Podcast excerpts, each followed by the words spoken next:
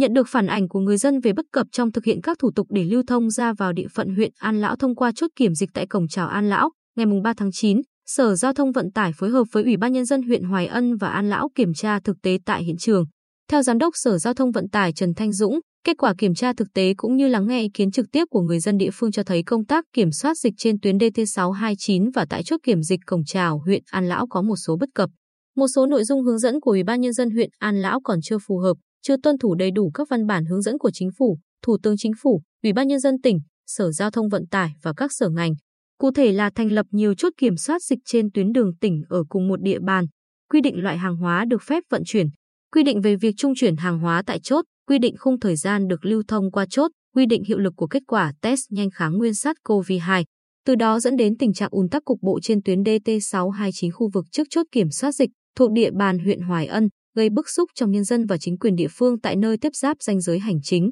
Người dân còn phản ảnh trước kiểm dịch chỉ công nhận kết quả test nhanh được thực hiện tại chỗ, không chấp nhận các kết quả thực hiện ở nơi khác. Để chấn chỉnh tình trạng trên, Sở Giao thông Vận tải đã đề nghị Ủy ban nhân dân tỉnh chỉ đạo Ủy ban nhân dân huyện An Lão, Ủy ban nhân dân huyện Hoài Ân triển khai thực hiện nghiêm túc nội dung, quy trình kiểm tra đối với phương tiện vận chuyển hàng hóa theo đúng tinh thần chỉ đạo của Ủy ban nhân dân tỉnh và Sở Giao thông Vận tải. Đặc biệt, các địa phương không được ban hành quy định trái với các văn bản chỉ đạo của cấp trên như quy định khung thời gian được lưu thông qua chốt theo giờ, ngày, tuần. Quy định thời gian test nhanh kháng nguyên sát COVID-2 kể từ thời điểm có kết quả xét nghiệm để được qua chốt, bố trí các điểm tập kết, trung chuyển hàng hóa trên mặt đường tỉnh lộ. Trường hợp đã ban hành, đề nghị các địa phương kiểm tra, ra soát và bãi bỏ theo đúng quy định. Trường hợp cần thiết khi lập chốt kiểm tra y tế phòng chống dịch COVID-19 trên hệ thống các tuyến đường tỉnh là luồng xanh địa phương kết nối vào luồng xanh quốc gia, đề nghị Ủy ban nhân dân các địa phương phối hợp thống nhất với Sở Giao thông Vận tải trong việc xác định vị trí đặt chốt, phương án kiểm tra hoạt động vận tải hàng hóa,